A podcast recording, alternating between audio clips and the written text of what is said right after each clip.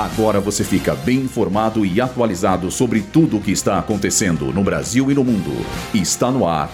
Boletim Rádio Gazeta Online. Lula sanciona a lei do programa Mais Médicos.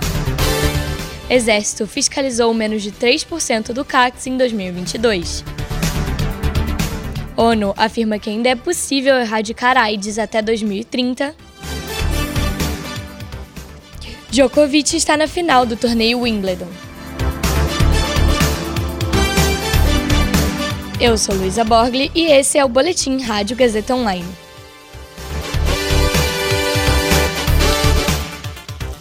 O presidente Lula sancionou a lei do novo programa Mais Médicos. A nova edição do projeto vai priorizar a formação dos profissionais com mestrado e especialização, além de fornecer benefícios para os profissionais que atuarem em locais de difícil acesso.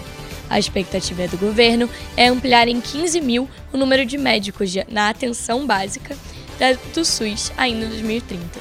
2023. Em 2022, o Exército fiscalizou menos de 3% das pessoas com registro de colecionador, atirador desportivo e caçador, o CACS. Segundo a regra atual do programa, cada portador de armas pode ter no máximo 60 equipamentos, sendo metade de uso permitido e a outra de uso restrito. Os dados foram fornecidos pelo Exército Brasileiro, instituição responsável pela fiscalização do órgão criado no governo de Jair Bolsonaro. O novo relatório do Programa das Nações Unidas para HIV assegura que ainda é possível erradicar a epidemia da AIDS até 2030. Contudo, a falta de recursos para tratamento, cujo número voltou a cair no ano passado, ainda é uma dificuldade para muitas nações. Além disso, o levantamento apontou que muitos países ainda têm leis que criminalizam certos comportamentos e populações consideradas de risco, como a penalização de relações sexuais entre pessoas do mesmo sexo.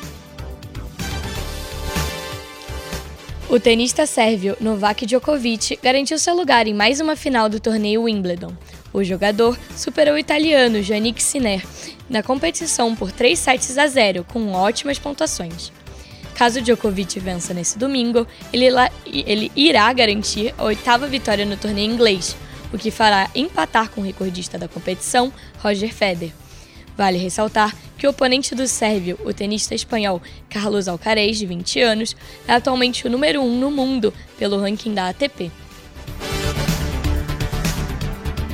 Esse boletim contou com roteiro de Luísa Borgli e Heloísa Rocha, suporte técnico e supervisão técnica de Roberto Vilela, supervisão pedagógica de Rogério Furlan, direção da Faculdade Casper Libero, Marco Vale. Boletim Rádio Gazeta Online.